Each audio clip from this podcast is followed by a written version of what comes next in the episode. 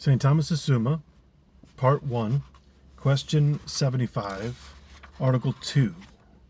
Whether the human soul is something subsistent. Objection 1. It would seem that the human soul is not something subsistent. For that which subsists is said to be this particular thing.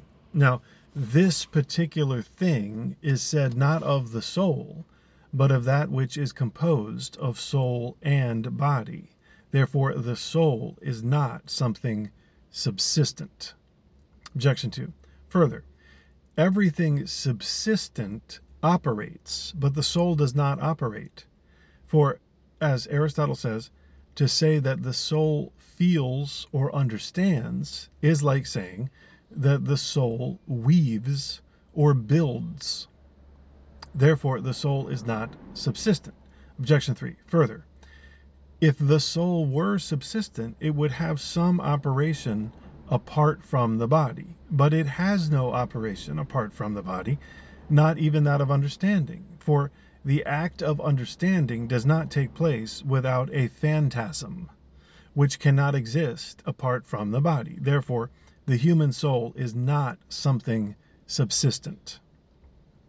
On the contrary, Augustine says, Who understands that the nature of the soul is that of a substance and not that of a body will see that those who maintain the corporeal nature of the soul are led astray through associating with the soul those things without which they are unable to think of any nature.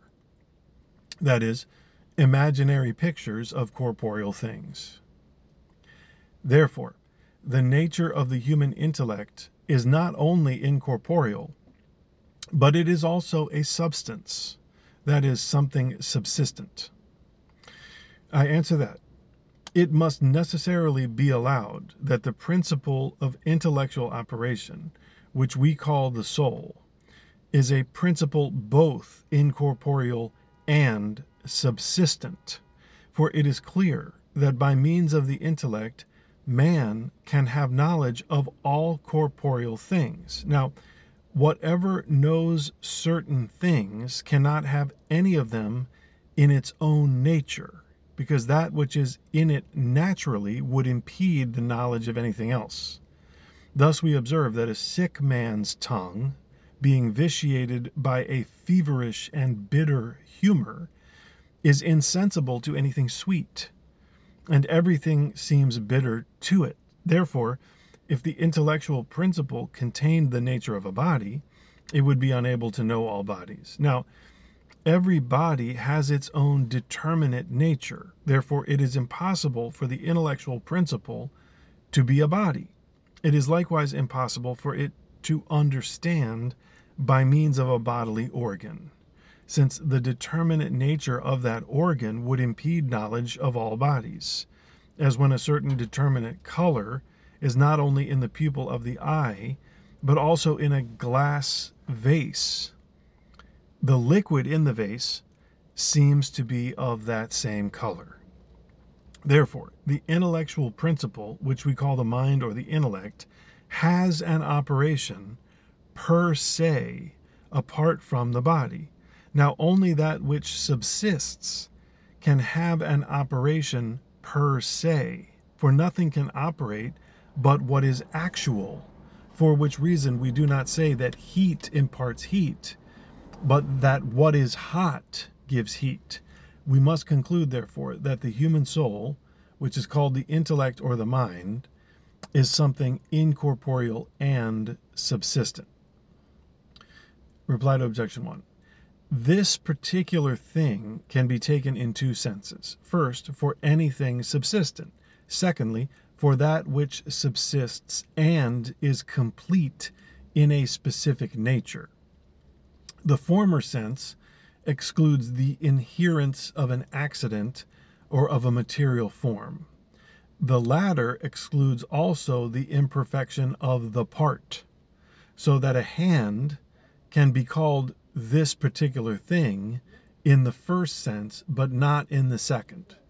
Therefore, as the human soul is a part of human nature, it can indeed be called this particular thing in the first sense, as being something subsistent, but not in the second, for in this sense what is composed of body and soul is said to be this particular thing. Reply to objection 2.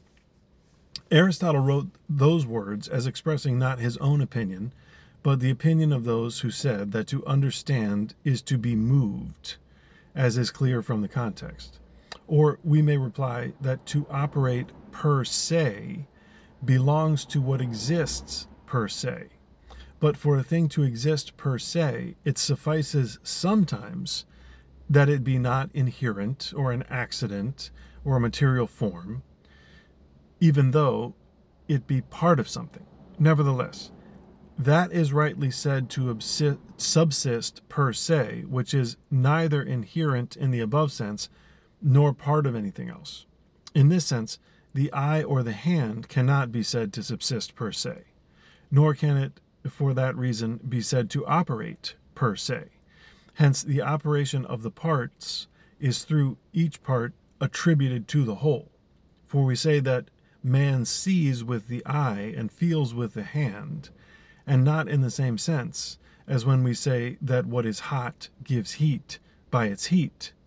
For heat, strictly speaking, does not give heat. We may therefore say that the soul understands as the eye sees, but it is more correct to say that man understands through the soul. Reply to objection 3. The body is necessary for the action of the intellect, not as its origin of action, but on the part of the object. For the phantasm is to the intellect what color is to the sight.